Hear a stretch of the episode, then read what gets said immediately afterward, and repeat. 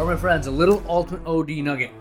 And today I will leave you with this success is not an option, it's a necessity. All right?